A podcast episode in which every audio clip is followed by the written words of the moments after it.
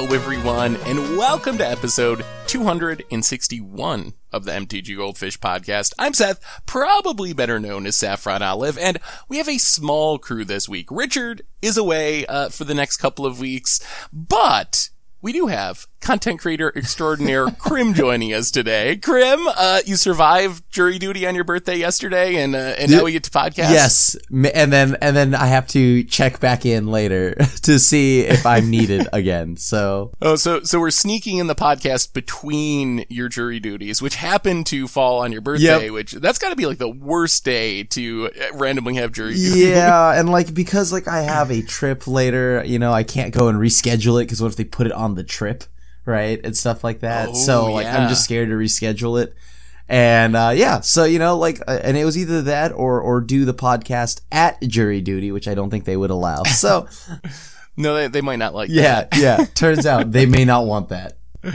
Uh, well, I, I'm glad you survived for now. Uh, and today we actually kind of got a lot to talk about. We have a few different topics. We're going to start off with some unsanctioned news. Uh, there's a new like pseudo unset, kind of like this unset box set that's coming out. So we got some information on that today. We're going to talk a little bit about new developments in standard and then focus in on Pioneer thanks to, uh, Players Tour, or like Pro Tour, Mythic Championships, whatever. They're called Players Tour now. Uh, those are starting this weekend and going for the next two weekends. And we get a bunch of new decks featuring Theros Beyond Death cards. So talk about Pioneer, answer your fish mail. So that is the plan for the podcast today. Before we jump in to all these topics, a reminder that our show today is brought to you by Card Conduit. And if you've ever struggled trying to sell your magic cards, sorting them, and all the time that takes, uh, Card Conduit's got you covered. They are the easiest way to sell magic cards. If you're looking to avoid all those hassles and the time of selling your cards, the new service from the folks at Cardhoarder will sort, grade, and sell your magic cards. And once your shipment is processed, you'll receive the proceeds minus their fee. And right now you can get a 10% discount by going to cardconduit.com slash goldfish. So thank you to Card Conduit for supporting this show. And uh, with our sponsorship stuff out of the way, let's talk a little bit about Unstable. So, uh, Unstable is our latest unset. It's not a true booster unset. It's more like a box set, but we got a few cards today. The set itself releases February 29th, so we're a little over a month away from it releasing. I think that's like Leap Day or whatever, which kind of plays into the joke. Yep. Krim, have you seen these, uh, these new cards from the unset? I have seen a few of them, and there are definitely some things that I love, uh, like it from these unsets. Um, like I mean, the, there's Alexander Clamilton. Uh, and, and I mean, like for those that once again do not know that the, these cards are not legal in standard or whatever. It's not like a, a, it, it, like I, I, what, how easy is it again? Like what's the easiest way to describe what sets these or what formats these are legal in? Like they're uh, none. none right? Okay, cool, cool, perfect. uh, yeah, people have been asking, uh, they are not even legal in Commander uh, at this point. So kind of they're that's always the weird thing with unsets. Like I think they're fun and they're cool and I like them, but it's a little awkward when normally when we get spoilers, we like, oh, we have a new card and we're gonna break down like where it sees play or maybe it'll see playing Commander or whatever. Like you can't really do that with unset cards because they're just not legal anywhere. But there are some cool cards. There's there's a a Beebles Planeswalker yep. Bob bevy of Beebles, and it makes a sweet Beevil token. And like past unsets, it's got some really sweet basic lands, kind of like uh, these these full art lands that has like an interior border sort of, which is really cool. So I think the land game is still on point, and that's always one of the the big upsides of the unset. The other cool thing about this product is it's not only new unset cards, but they're reprinting some older unset cards. And you might be wondering like, well, why do unset cards need reprinting? Some of them are like semi expensive, especially for cards that aren't legal anywhere. They're up in like the five-ish dollar range. I don't know who wants them. Maybe you just want them in your collection. But if you're looking for uh, some of the old cards like Johnny Combo Player and some of those type of things, those are also, also showing up in this set, which is sweet. Yeah. Like the, these unsets are a blast, uh, when you play with friends, like w- the last one like you got to like draft uh, and there were like squirrel decks and they of course added more legendary squirrels that you could play. I some of these i actually do wish they did make for competitive play. Like if there were a squirrel tribal that would be sweet. But uh like yeah like it's just so much fun. Uh, like as you'd mentioned, also the artwork is sweet on the lands. But uh, yeah, the artwork's sweet on the lands. Uh, they're definitely fun cards, and if you're interested, like check them out, see the spoilers. You'll probably at least get a laugh out of them. Yeah. Like I, I think that's the the main goal of the unsets. They have some good like punny names and uh, funny abilities. There seems like there's kind of a a die rolling theme uh, through the set again. Which what would you think about that coming to actual like competitive Magic, uh, Krim? Like we have coin flipping as a supported mechanic. Do you think the randomness of like die rolling mechanics is that going too far? No, and I, I, I think we're talking like about a card called Pippa, Duchess of Dice, uh, which is three mana, two and a green to tap it, roll a six sided die. It becomes a green die creature token with power and toughness, each equal to the its result. And then uh, two and a blue, tap Duchess and reroll any die. Like I, I think when we have something like we have Haktos already, right? We got Haktos. We have other things that are just also kind of a little, little wild, right? A little bit of, on the random side. And you know, I, I could totally see something like that eventually make its way into Magic, right? Reroll any die. Uh, I, I wouldn't be surprised if someday, you know, like it, the whole, it becomes a green die creature token with power and toughness equal to the result. I see that being possible. I see that being very possible. like every turn on your upkeep or whatever, re-roll the die and then your creature's power is, you know, equal to its power, like the, the results, right? Yeah, I, I think that's possible too. And I think like it's maybe becoming more possible as more and more gameplay is played on arena and digitally because those are the type of mechanics that games like Hearthstone can, uh, implement really easily. Those like semi-random mechanics like that. In paper, like, could you make, uh, Pippa work in paper? You definitely can. Like, it is technically working in paper now, even though it's not legal, but it's a little clunky to like be constantly rolling dice. Uh, but it's so smooth and easy on something like Arena. So maybe as more stuff is played digitally, maybe we'll see more of those mechanics enter the game because you can get away with a lot more, uh, in digital form, I think. Yeah. And, and like it, like for those that are unaware, there's a card called like Krark's Thumb. And like, if I read to you what that did, it would seem like a meme, right? Yeah. yes, I, I actually know what this one does because I played it against the odds deck with it. It uh, Krark's Thumb is a two mana legendary artifact, and uh, if you would flip a coin, instead you get to flip two coins and pick the result that you want out of those two coins. Yep. And that is a real card, not a silver bordered card, not Krark's other thumb, uh, but like, like, yeah, like Krark's thumb is a real card. So that's why something like coin flip does not seem off to me. Like that's very possible. Someday something's going to come along and break Krark's thumb. It's going to happen. You know, they're going to put some like busted coin flip card, and then there's going to be like legacy Krark's thumb combo. Oh, oh yeah, yeah, yeah. Or, or like, yeah, the beginning of your upkeep, flip a coin, and if it's like whatever result, and if you get that result five times, you win the game. like, yeah, like that, then that'll be the realest thing ever. Uh, anyway, uh, any other unset thoughts before we move on to uh, actual legal magic cards?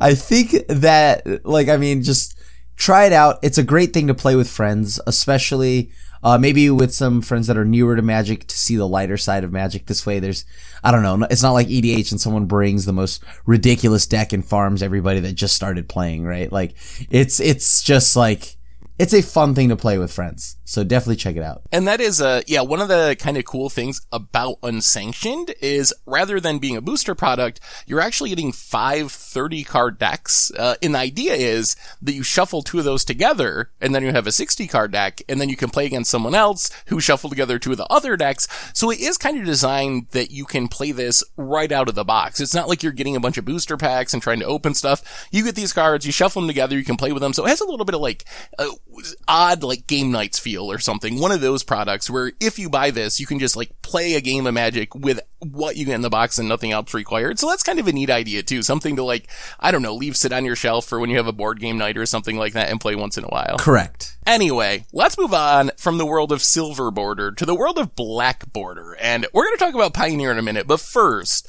uh, we still have a new standard format. It's easy to forget. Technically, Theros Beyond Death released uh, a couple of days ago on Friday. It feels like it's been out for like a month already because it's been out on Arena and Magic Online, but it's technically a brand new set. So, Krim, what's been going on in standard in your experience with our new Theros Beyond Death cards? There are a lot of new Theros cards already hitting the, the, the decks and stuff like that. And one of them as we've seen, is Dream Trawler, kind of just running all over the place.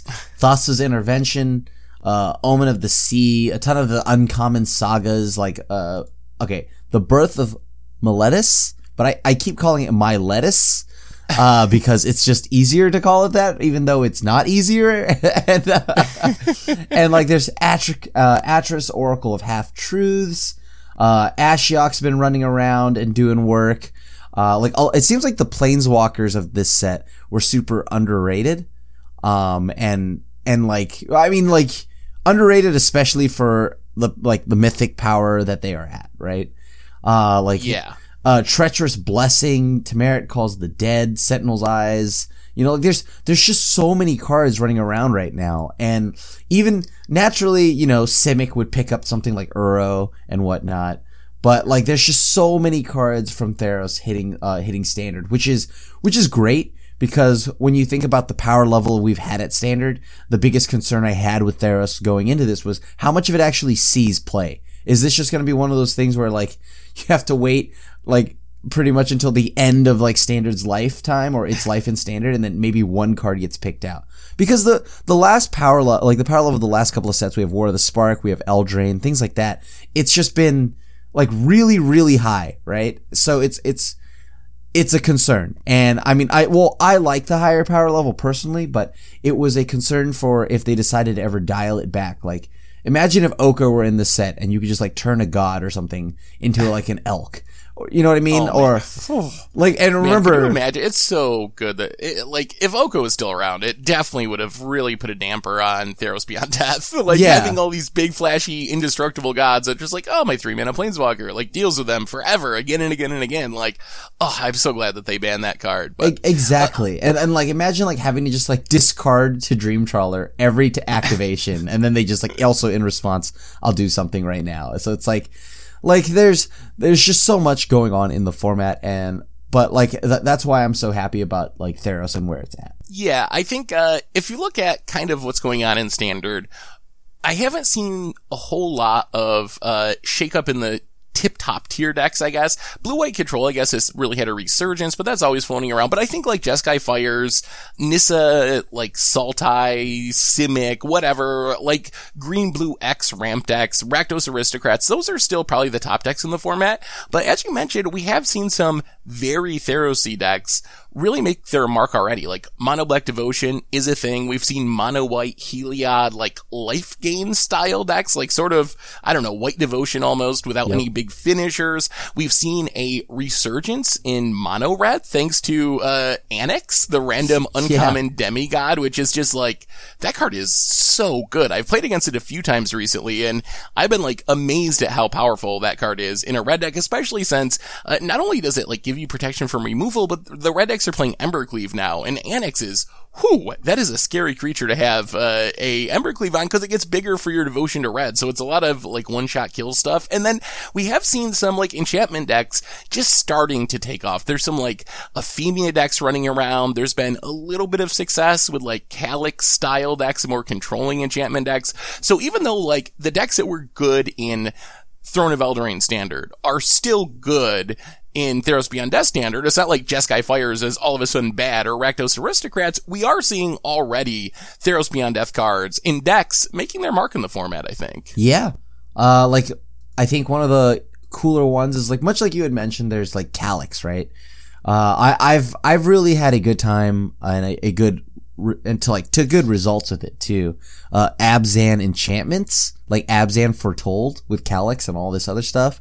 Splashing just pretty much for that. Vraska, uh, the green that is. Splashing the green for like Calix, Vraska, and maybe like Garruk and stuff like that.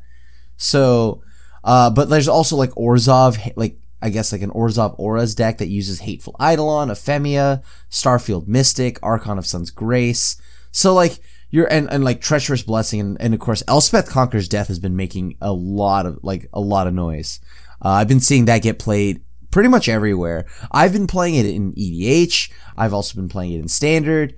Uh, you know, and like we've seen that card also do things in Pioneer. So I, I I'm a fan of Theros. So Yeah, I think that uh, Theros has definitely been a success so far. Um, is there anything that is on kind of your watch list. Now that we're, I guess, like two plus weeks into the format since it released on Arena, is there anything on your watch list as potentially being too good in this format, or are we kind of in a place where we're not really worried about that uh, as far as standard is concerned? Uh, so the cards that I think are too good are uh, Oko and and and uh, Veil of Summer. Veil of Summer. Uh, Once upon a time. Once upon a time. Uh, so please, Aetherworks Marvel. please don't Carnage Tyrant and uh, please never take those off the ban list. uh, and, but like right now, in all seriousness, I do think that a card that is legal uh, is Nissa. I think Nissa's still very good. Nissa does things that are just like absolutely disgusting, downright disgusting. Can't let them untap. Uh, like, cause I mean, if I don't kill it, then all my stuff's getting stolen, right? Like, like that's how this Yeah. has been playing out. Like, if oh, well, I'm glad that you you have all those like you have a few like win conditions on board. It would be a shame if like I stole it all, right? Like, like that. That's just how kind of how it's been, and or like a gigantic crisis. So. Uh, like gigantic crisis, yes, that then means that I have to start playing uh, whatever that whirlwind denial card. Yeah, I, know, I know, I, I heard, but it, that card is not the greatest. But yeah, all right. So like, I think right now Nissa just is the best card in standard, in my opinion. Right now, it is the best card in standard. I I actually agree with you. If I was going to pick the best card in standard, I would say Nissa too. I think uh, this came up a little bit. I was talking about it on Twitter how, and this goes back and forth, and the meta is still shifting. But sometimes it feels like a lot of standard decks are like, oh, you play Nissa, you play the Ram spells, you play Crosses, and then you get to choose like your splash color and your flex cards that go around that, and Yep. you can like be Bant and play Teferi, or you can be Temur and play uh, whatever Temur decks are playing, like the Elemental package or Yeah. whatever. Like you get to choose uh, you get to choose your splash color, but the same the core is the same. However, uh, some people interpret that as me being like, "Oh, Nissa needs to be banned." I'm definitely not saying Nissa needs to be banned. I do think Nissa is the best card in standard right now, and I think it's possible in the future we have that conversation, but I think at this point, I think it's premature to say that anything in standard needs to be banned because even though Nissa, I think, is the best card in standard, you still do see a lot of different decks and there are decks competing with it and the set's still very new. It just released in paper on Friday. So I think very premature to think about bannings, but if you're building a deck in standard, have a plan for Nissa and have a plan for like killing it immediately because that's the power of Nissa is all it takes is one turn. And it, even though it doesn't technically win the game, that huge crosses or that mass manipulation or agent of treachery or whatever, like that really does put the game away for the most part, even though it continues for a few turns after that. So you gotta be able to deal with it immediately. Yeah, like I, I, I mean, I don't know. I, I, I could see like, yeah, if there's a card to get banned in standard, it's Nissa, right? But yeah, like you had mentioned, it's not, it's way too early. Uh, but like the, the thing I have noticed is like playing against the Simic deck does feel like, like I'm playing my standard deck and you're playing like your modern deck. Like if, you know what I mean? It's like, that's what it feels like to me. Cause like imagine there's also a timeline where Oko didn't get banned. Once upon a time didn't get banned. And, and all of this is with like Uro and, and, and all That's this. like the mind blowing part is like Wizards doesn't design cards thinking they're going to have to ban them in standard. Like that's never the goal, I don't think. So th- that means at one point when they were like designing these cards, they actually were expecting standard to have Uro and Nissa and Once Upon a Time and Oko and Gilded Goose, all those cards together. And it was just Yeah. like, that was going to be a deck. Like it, it's kind of mind blowing to think about how good Simic would be if they didn't have like three cards banned from it. yeah, and like it's still at the top of the food chain. Like imagine going like, oh, cool. I guess I'll play Hero Precinct One. Okay, cool. I'm gonna play Nissa.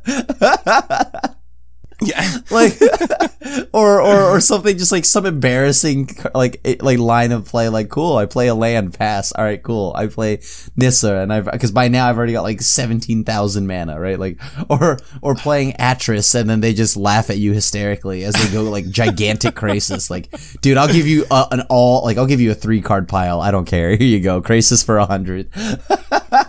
I I do think that uh Uro has been a really big addition to those decks. Like that's something I've noticed is uh it's really hard to actually run those decks out of action, in part thanks to Uro just hanging out in the graveyard. Yep. Uh so even if you can like wrath their board, even if you can like Planar Cleansing their board and get rid of like literally everything, there's always this six six that's gonna start drawing more cards, ready to come back from the graveyard. So it puts you in this really it's so awkward. Like Cavalier of Thorns does that too. Your opponent like plays Cavalier of Thorns and you're like, oh man, I like I gotta kill this if I have any chance of winning the game. But if I kill that, then they like put their crosses Yeah, back on yep. top of their deck and draw 20 cards. Like, what do I possibly do? Or they get back their mass manipulation Yep, and steal yep. my board. Like, so, so, so yeah, the Simic deck is definitely very, very strong. That is, uh, that is for sure. But I'm hopeful maybe we'll figure out a way to, uh, compete with it. I've been personally working on like discard heavy decks and having some success. Like, I think, uh, agonizing remorse is really good. Oh, yeah. Also, thought erasure is really good. If you play like six to eight main deck, like,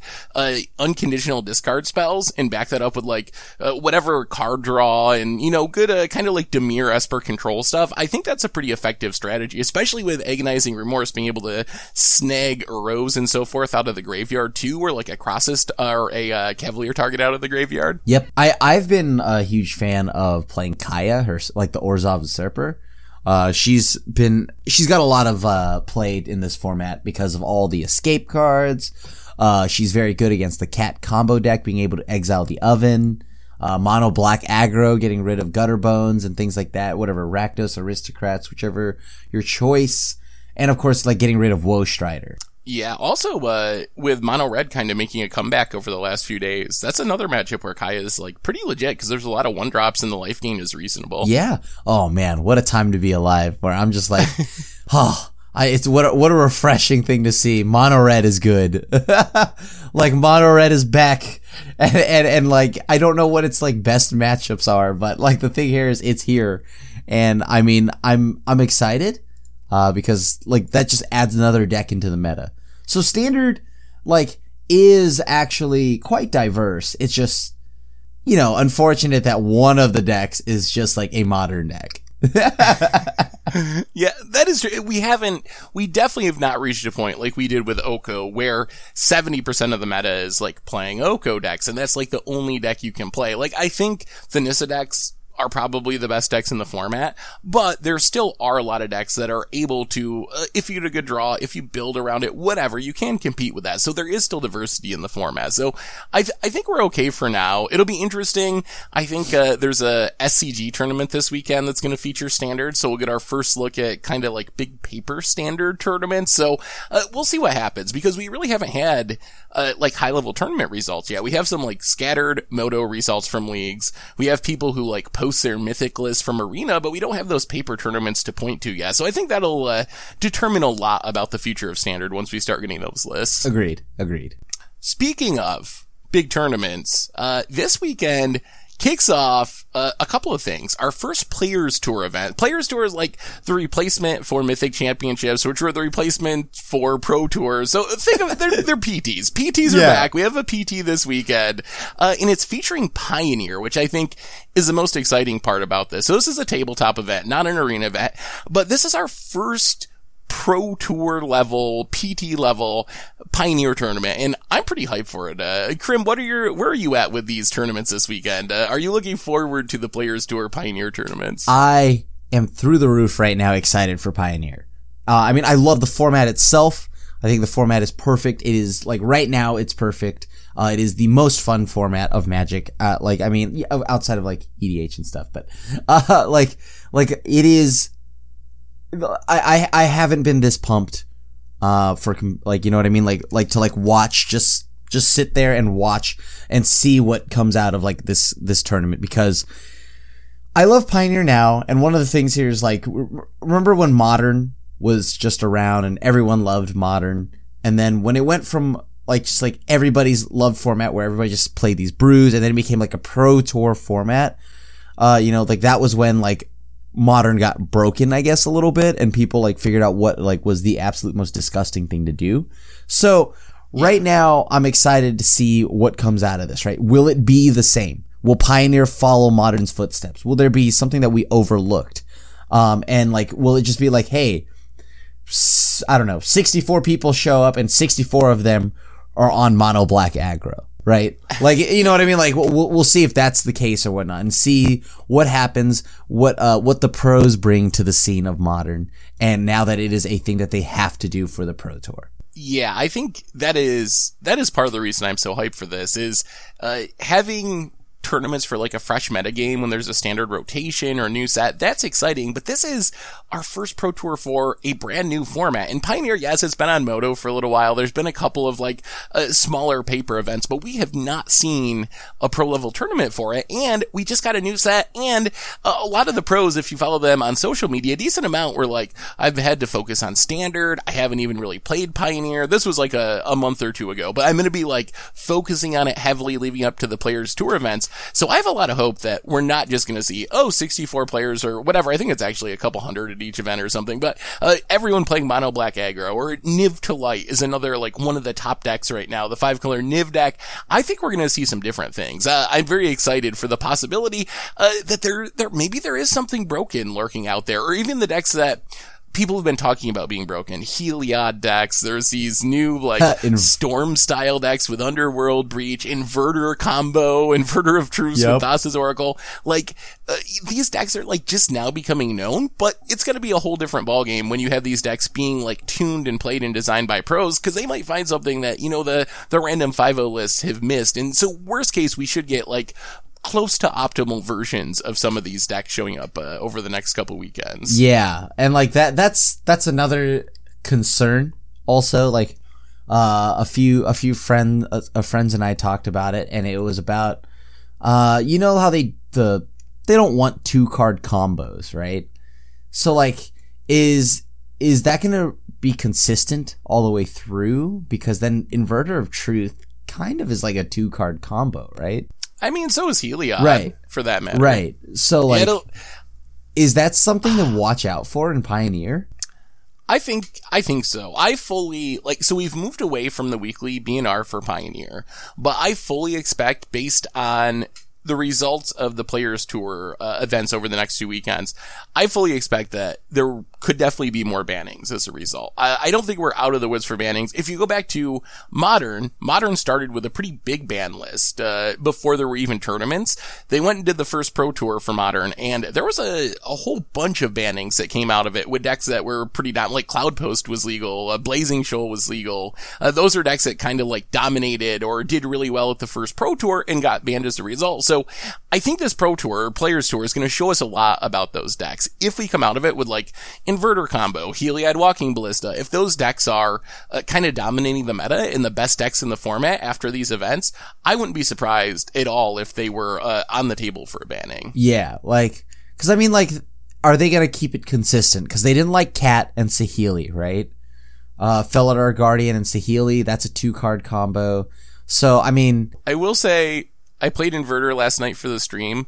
It's not really Cassahealy. It's like Cassahealy, but Cassahealy where you give yourself a heart attack every time you cast Inverter because if something goes wrong, you just kill yourself. Yep, so, yep. so it is, a, there is a little bit more risk involved when you're just like, YOLO, I'm going to exile my deck. Please don't Thoughtseize this Thassa's Oracle. yeah, like that's of course the biggest concern with uh, the the Inverter of Truth combo, right? But it is it is a thing, right? Like, will that be on there? Will eventually the the ballista get the axe? Is the thing I'm wondering. And is this if if if these cards are gonna get it, it's gonna be probably something because of something uh, coming out of like this tournament or these players tours. If like yeah. if everyone is just on inverter of truth combo or something like that. Yeah, I think that's definitely possible that that some of those combos, if they dominate the metagame, could be getting banned in the pretty near future. So, and that's the other thing I'm really excited about is I think we are going to see new things. Yeah. Like, sure we're going to see mono black aggro. Sure we're going to see Niv and like uh, blue white control, chunky red or whatever. Like those decks, some players will play those decks and and they'll be good. Those are kind of like the top of the metagame right now. But I have full confidence that we're we're going to see some pretty crazy stuff going on over the next two weekends with some wild brews featuring new Theros Beyond Death cards and just maybe some stuff that was lurking beneath the surface. Like I always go back to like Amulet Titan Yeah. in modern and how like literally that entire combo was in the format for like five years and no one figured it out. It took the card pool was just so big. No one like put the pieces together and then all of a sudden someone was like, oh wow. And then you have the best deck in modern and all the pieces were there for anyone to find. So I think that with Pioneer being so new, I think that same thing could happen at this tournament or one of the uh, Players Tour tournaments where people just find the pieces and put them together that everyone had been missing so far. Yeah, definitely. I could totally see something just coming out of this that it, like, you know, we all overlooked real easily. Uh, and, and that's why I'm excited for this players tour because now we find out how, how, how far we can push the limits of this format. What, what is, Yeah. uh, what is broken, like truly broken. Yeah, and I, I know I've heard some pros. Uh, I think Siggy was talking about it in specific, saying that like uh, the goal for the tournament for him, and it should be the goal for other pros, is to get something banned. Like that, that's what you want to do with this tournament is to make a deck that's so good that they have to ban something out of it. Uh, so I, I'm super excited for it. We've had so many recent Mythic Championships where it's like, uh, it's standard six or eight weeks after a set release and we know the meta and you get to see high level magic and they're fine. But this gives me this feeling of uh, some of the old pro tours when they happen right after a set release where you have that in the back of your head like, man, we might see something that we've never seen before. Like there is Yeah. a legit chance that someone's going to figure out something brand new and we're going to see something crazy happen, which just like hasn't happened with the, the standard pro tours that are, you know, so far after the set release that the metagame's kind of known. It's really hard for there to be a rogue deck breakout after so many people have played so many games in the format, but that is very possible over the next two weekends at these events. Correct. Like, yeah, like just, just like you had mentioned, uh, yeah, just, there's so many events, so much coverage that I don't think that it could happen in standard, but the card pool of Pioneer definitely could make that happen, right? Like, card pool of Pioneer, I, I mean, I just, once again, forgotten how long it's been since RTR. So, there's a lot of things that could happen. Yeah, and uh should point out, speaking of coverage, there is coverage of all the Players Tours events. They confirmed it yesterday, so uh, there will be full coverage of the European uh, Players Tour event this weekend, with delayed coverage uh, happening afterwards of the Japanese Players Tour event, and then next weekend is the North American Pro Tour event. That's going to have full coverage. So Friday through Sunday, uh, the next two weekends, Twitch.tv slash Magic, Pioneer on the big stage for the first time. So uh, I got my weekend pretty much planned. I think uh, going to be watching lots of Pioneer. Same, same. So, uh, before we move on and answer fish mail, I wanted to ask you, Krim, about just a handful of new Pioneer decks. Uh, we mentioned some of them, like, kind of in, in passing, as we've been talking about the format, but there's a few decks in specific which have kind of become things based on Theros Beyond Death. So, uh, and I, wa- I want your opinion on how legitimate these decks are. Are these decks that we should expect to uh, develop into top tier decks, even bannable decks in some cases, or uh, is this a case of people trying new things? You get good matchups, you 5-0 league, your list is out there, everyone's hyped about it, but then they kind of fade away as people learn how to play against them. So list number one, Heliod combo, uh, Heliod Walking Ballista. So far, I've seen like five different versions of this deck. There's like collected company versions. There's three color versions. There's mono white life gain style soul sister versions. What has your experience been with this combo in Pioneer Krim? So in Pioneer, playing against this, it just feels like okay, like like they just sit there. They can still go wide, right? They go wide. They if you're playing a slow, dirtily deck, like something like I would play, right? Like something that uh that just tries to one for one for days. They sit there. They just wait till you tap out, and they just like you know like or like to clear or deal with the board, and then they just go off with ballista, and then they just win that way. Because the thing is, it plays just like a mid-range deck, a Selesnya, like kind of like mid-range deck that could also go wide with a bunch of little two drops, and and then it, it waits. Its late game plan is to just to win off Walking Ballista, so it can definitely grind. Um, it is one of the more concerning things that we talked about already. You know, like because you and I already felt like something's going to happen with Heliod, and we were talking about it. And I guess if if if everything continues the way it does, then I, I think Ballista's gonna have to get get put on the chopping block. I'm not gonna lie to you, because I don't think I, think, I don't think Heliod's gonna get it. No, I, I would be surprised if uh, Heliod was in the conversation if it did come down to that. I think Ballista is definitely in this combo is very near the top of my watch list for Yeah. this weekend. Uh, is this something that actually puts a bunch of players in the top eight of these tournaments? Uh, what percentage of the metagame is? Because it is definitely a scary combo. And if you look at the, the list people are using, they are reasonable deck lists. It's not like some horrible combo deck where if you don't draw your uh, Walking Ballista or your Heliod, your deck does nothing. They got lots of ways to like find their pieces, militia buglers and such. They have like ways to get a counter on Ballista, so you can just kind of luck into a turn four kill or whatever if you have the nut draw and your opponent taps out. Uh, so I think these decks look pretty legitimate, and uh, I would not be surprised if this combo was kind of a one of the the staples of these players tour tournaments. Yeah. And like the, these decks are packing cards like Alseid of Life's Bounty to give it uh, like the ballista protection from a color or Selfless Spirit to keep it indestructible. So it's not as simple as just, oh, I'll kill it. Deck number two, Krim. Speaking of combos that uh not necessarily as as easy as oh I'll kill it. Inverter of Truth combo. so Inverter of Truth combo, if you're not familiar with this one, basically the most common versions I've seen so far are essentially blue black control decks. And all you're trying to do, dig through your deck, you find Inverter of Truth. Inverter of Truth, uh, when it comes into play, you basically swap your library with your graveyard and your library goes into exile. So if you have no cards in your graveyard, you just exile your entire deck. Then you play Thassa's Oracle, you win the game. If you got cards in your graveyard, you got delve cards like Dig Through Time, Murderous Cut to keep your graveyard empty and set up the combo. So in theory, this can win really quickly. Uh, on the other hand, I played this deck a little bit and things can definitely go wrong. Uh, if you exile your entire deck and your opponent has interaction, you have to play very carefully, uh, to set up the combo. What have you, uh, seen with this one, Krim? Okay. So I myself have not run into this deck, right? Like I haven't played against it, but I have like just like kind of like messed around with it like it like just like through like just like some casual play over the tabletop stuff, right? Uh and the deck, yeah, like it is a control deck. It just sits there, it controls the game long enough, uh, and then it just tries to win like you had mentioned. and I think it's a little like we did talk about it earlier in the episode, uh, and it is kind of like a two card combo, but at the same time, it like you had mentioned, I do feel like it is a little bit scarier to play, right? Like it's like, all right, cool. All my like all the answers that I need are in my hand, or I hope they are, and if they aren't, and they interact in some way, shape, or form, I'm super duper dead. So like. Yes. Like that is that is it is a thrill. It is a thrill. But I can also imagine a world where this is just it's it's a very easy thing to assemble, right? Like it's a very easy thing to assemble. And it's very easy to just sit there and be like, okay, cool. I'm gonna Thoughtseize whatever answer you have, and then now I'm gonna play Jace and like and then and then I'm gonna just mill myself again and then play Thassa's Oracle after.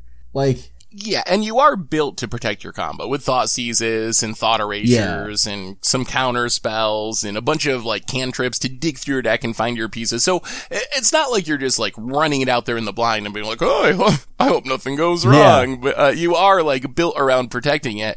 What do you think about this one from a competitive perspective? I think we both were in agreement that we're probably going to be seeing Heliod Walking Ballista uh, at the Players Tour events. Do you think this is going to be something that players bring to these tournaments uh, the next couple of weekends? I think it's there is a very real chance that you'll see this the first weekend, uh, and depending on how it does the first weekend will determine if it comes back, because it is, it is gimmicky, right? Like it is a gimmick. Like it- it's it's got something like that. You, like once you know, like what if I just play? I don't know. I know this sounds ridiculous, but like Unmoored Ego or, or Lost Legacy, and I just now know that I could just name Thassa's Oracle and you can't win. Yeah. Yeah, that that is also uh, something that could happen. So it, it, it does seem hateable, I would say, but I do think we probably will see some people play it. I know like Canister's been playing it on his stream a lot, so I wouldn't be surprised if some people show up with it at the event. I wouldn't even be surprised if it did pretty well in the hands of certain people uh, at the Players Tour Canister. events. But it does feel like, yeah, it's, but yeah, yeah, yeah, probably Canister. But it also does feel like a deck that if this did become like tier one in the meta, I think you can hate this deck out more easily than like the Heliod combo decks because unlike the Heliod decks, which we were talking about, which have like a legit go wide fair game plan, uh, this doesn't really have a backup plan for the most part. Like, uh, not a very legitimate backup plan other than winning with the combo. Yep. and like like part of me is just like, hey, I'd let the inverter of truth resolve. just so I can make, and then just try to make sure I don't let the Thassa's Oracle resolve. and this way I get yep. easy wins, right? Like, uh, all right. Deck number three I wanted to mention. Uh, this is another Thassa's Oracle deck. Thassa's Oracle really shaking things up across formats. This is the Underworld Breach combo deck. Basically, uh, if you remember the Lotus Field combo yep. decks in Pioneer, this is kind of a similar shell, except the idea is you stick a chronic flooding on your Lotus Field, which is this weird enchantment that when you tap your land, you mill for three, and that allows you with Underworld Breach to essentially go infinite with the help of Hidden Stirrings, which you cast for two mana to untap two things, which are going to be your lands in this case. So basically, you mill your entire deck, you make a bunch of mana, you keep escaping the Hidden Stirrings from the graveyard, then you Thassa's Oracle to win the game. Uh, what do you think about this one, Krim? We've talked about two other, like, kind of degenerate combo decks. Where does this one fall on that scale? Is this something to be concerned about? Is it just like a janky, weird deck? Uh, what do you think this is it? most certainly a deck that I would say, uh, this feels more real than the blue-black inverter deck, in my opinion. Um, I mean, we've already seen like the Lotus Field decks do well, except now it doesn't need to uh, play like I don't know Forfeit of Wishes or something like that, right? It just has the bill. It just has Thassa's Oracle or Jace, and will win the game that way. Um, because like I think Underworld Breach really just like sends this deck over the top and allows you to like con- get the consistency you're looking for, like you had mentioned, through casting Hidden Stirrings a hundred times. Uh, and then chronic flooding easily just loads up your yard. So you easily mill your deck and spin through your deck while refilling and getting your escape, like casting these cards again for your escape cost is amazing. So I think this deck is very real. Uh, I think this deck is like hilarious. Uh, I mean, maybe it's hilarious now until I lose to it enough times. Uh, but, but yeah, like it's, it's a deck like this that has made me thoroughly enjoy, uh, the, the, we had talked about earlier, the Pharika spell that makes people sacrifice enchantments or a creature. Oh, uh, yeah, Pharika's libation. Yeah, think, so yeah. like Pharika's whatever. So they, cause like, believe it or not, their chronic flooding getting sacked is pretty huge. Uh, and of course, you also know that H- Hidden Stirrings is sorcery, uh, and like Underworld Breach does not let it get around the card's normal like type right? Or whatever, sorcery or whatever. So you can respond and then try to make them sack the underworld breach. Yes, I think that is a, a good way to deal with it. Also, uh, depending on the exact build, Graveyard Hate is very good. Graveyard Hate does shut down the main yeah. combo. I know I played against the deck a couple times yesterday, and people, especially after a sideboard, have a plan for that. Like uh, bringing in Nivs, for example, the uncounterable Niv, bringing in other ways of winning that uh, don't care about the graveyard. So in game one, the deck is pretty much all in on the graveyard, but then it does have plans in game two or game three. I actually think this might be the deck that might be the scariest, yeah. I think, going into these players tour. If there's one deck that I could see just being literally broken and like do- absolutely dominating the metagame, I think I would pick this one over Heliod or Inverter of Truth because Lotus Field, because it's a land, it dodges so much of the normal interaction against Heliod, against Inverter, Thoughtseize, uh, counter spells. Those cards are great. Lotus Field as a land gets around all of that. So if there's one deck that just w- could break the metagame uh, at these players tours, I think this would be the one that I would yeah, th- this is definitely the deck that I, I would pick to also break the meta. Like this, this deck is very powerful and it's very like, you know, consistent.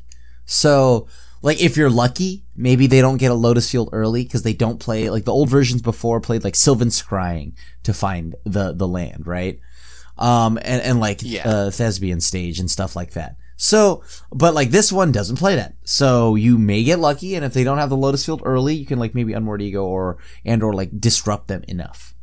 Um and like I've I've been seeing things like you know like yeah, like you'd mentioned Graveyard Hate or maybe even like Hushbringer to like stop this. And like Kambal is great against this deck. Ooh, yes. Uh, Damping Sphere is great. Uh, Kambal's great.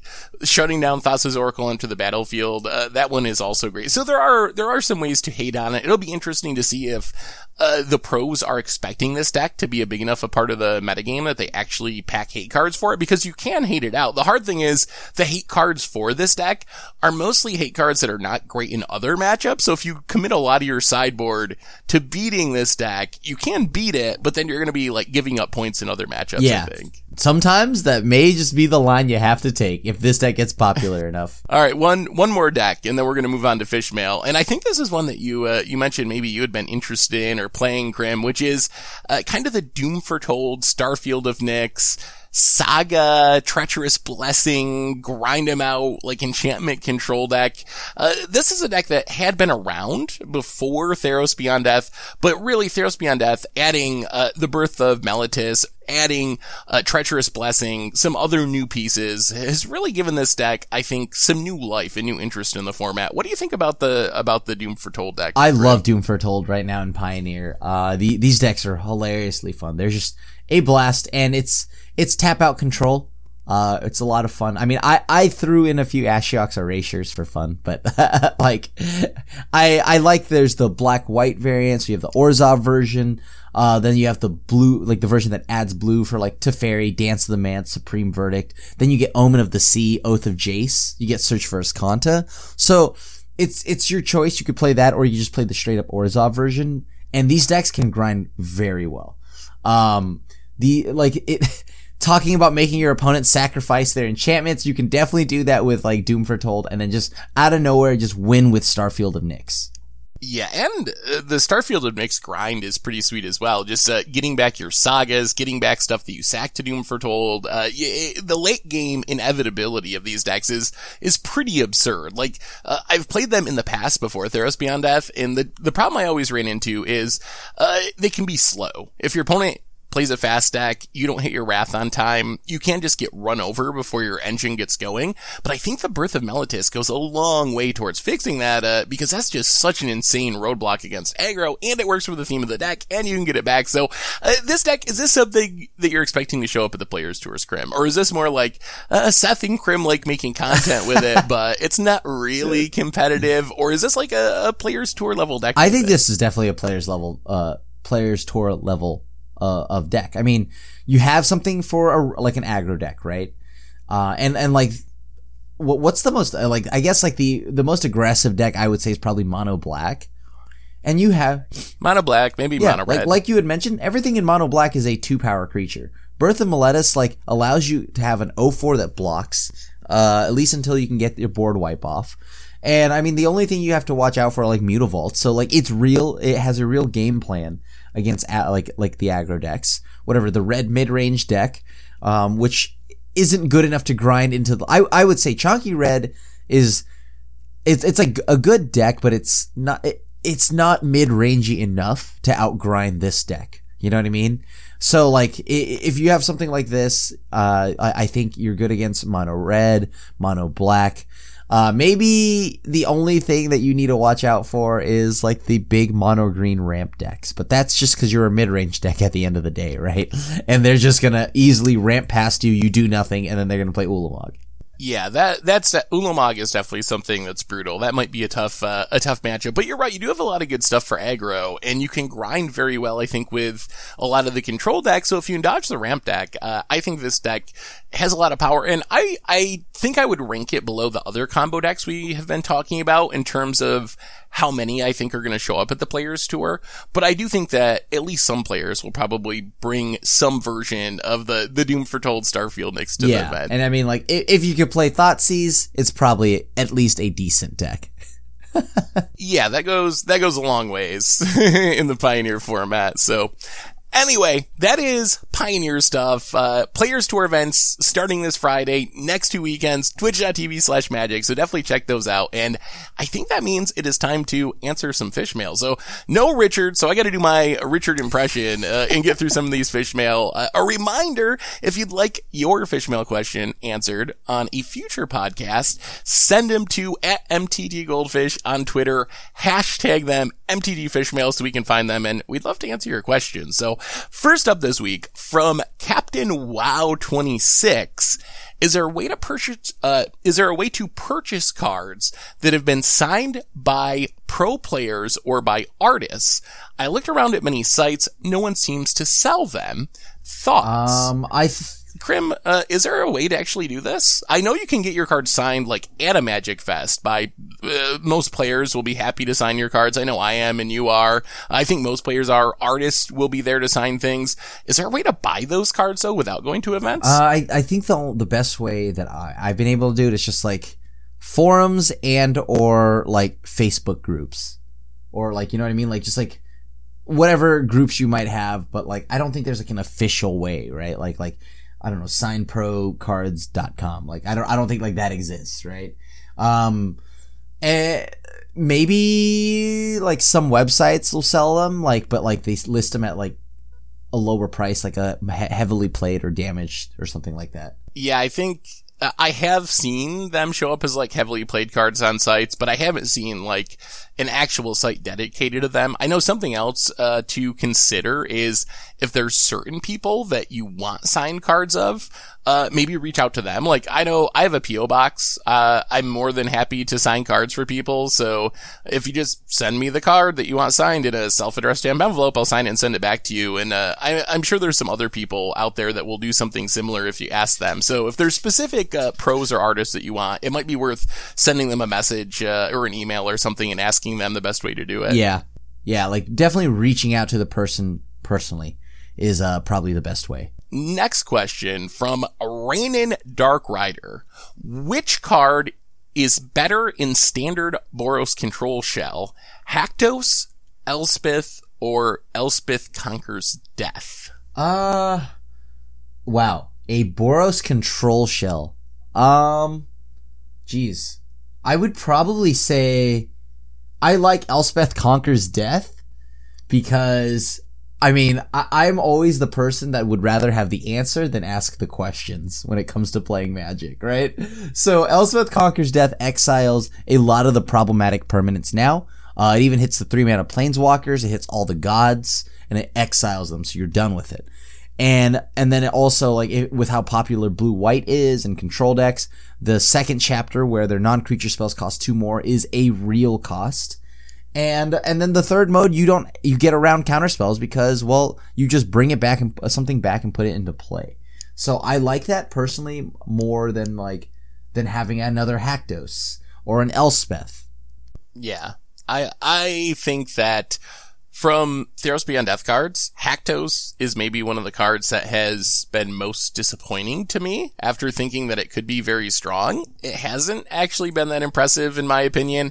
On the other hand, Elspeth Conquers Death has been even better than I imagined. I think the card was maybe a little underrated during spoiler season and Elspeth is just very good, but I, I would cross Haktos off that list for sure.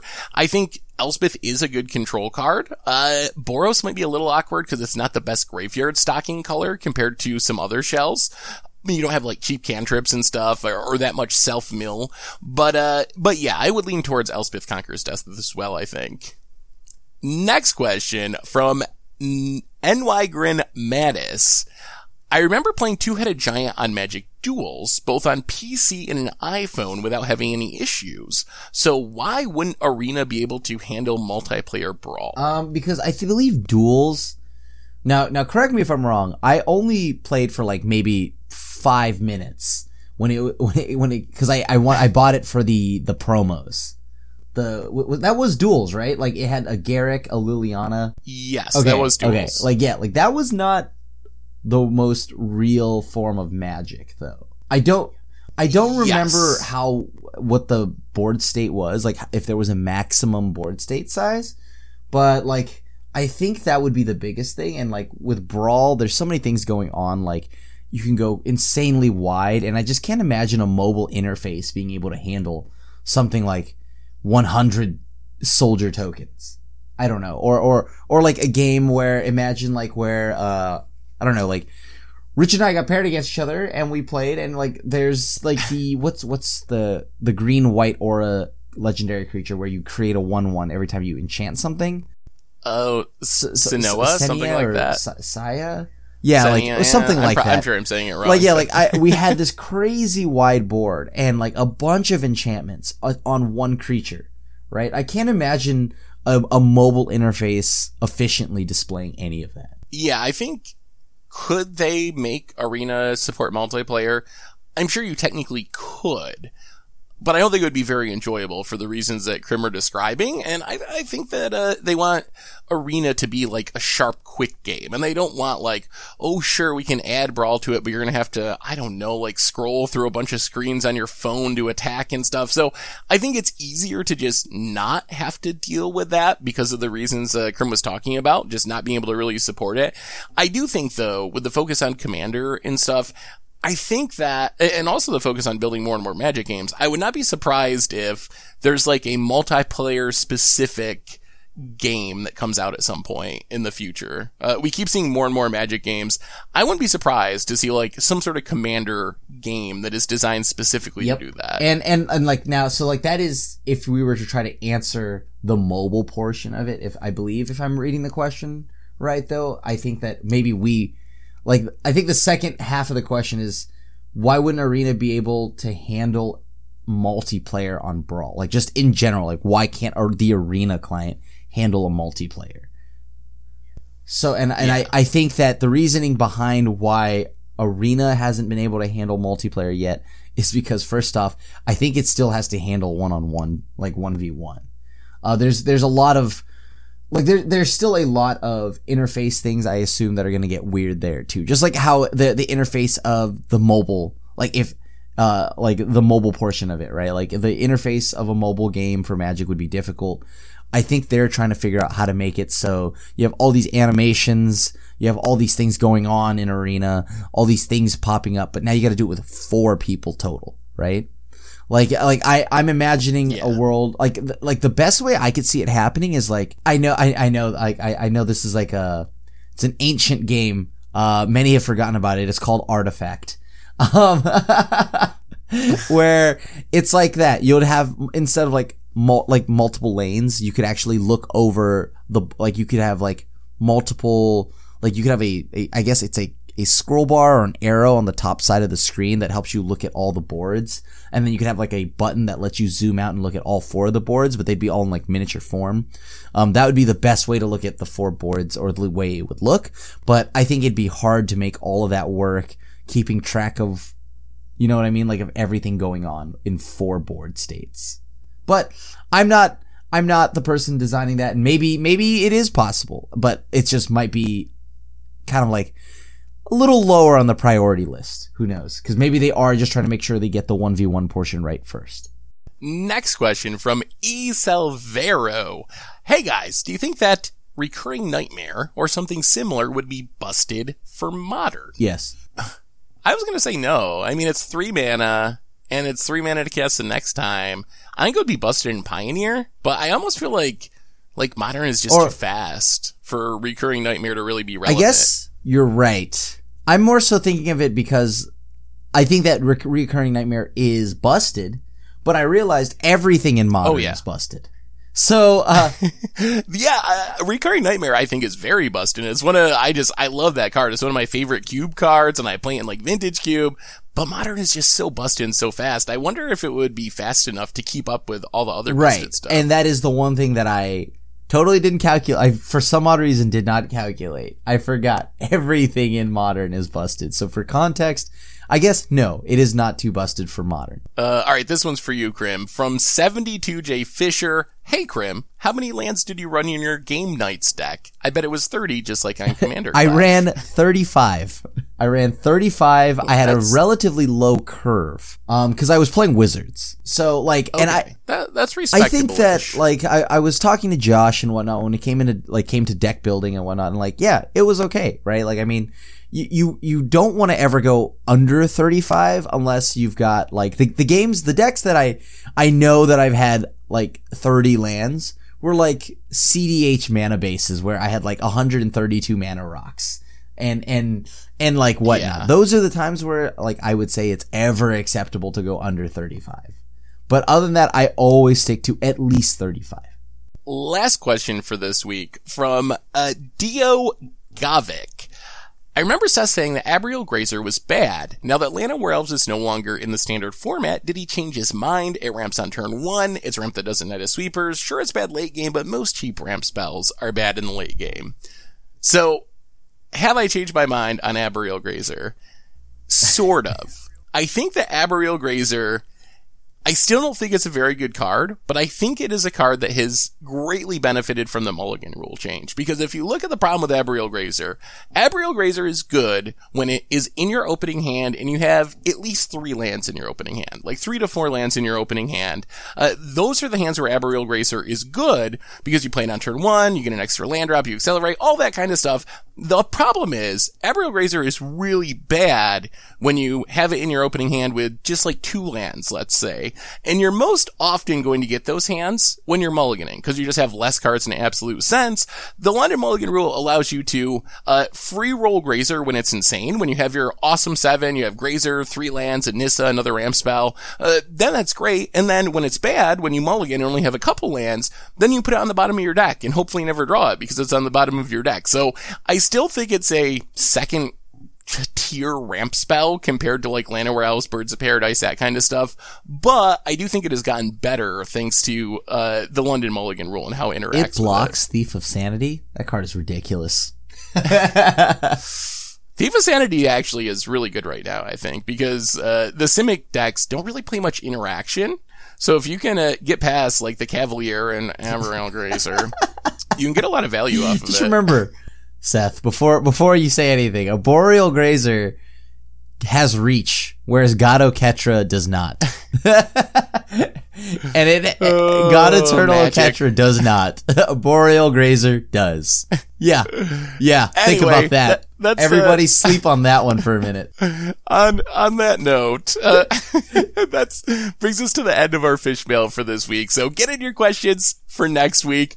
Send them to MTG Goldfish or at MTG Goldfish on Twitter. Hashtag them MTG Fishmail. And I think that also brings us to the end of episode 261 of the MTG Goldfish podcast. So, Krim, thanks for hanging out. Thanks to everyone for listening. Thanks to Card Conduit for supporting the show today. Uh, and yeah, we'll be back next week to talk about Players Tour results, our first big Pioneer tournaments, and anything else that goes on in the world of Magic. So until then, this is the crew signing out.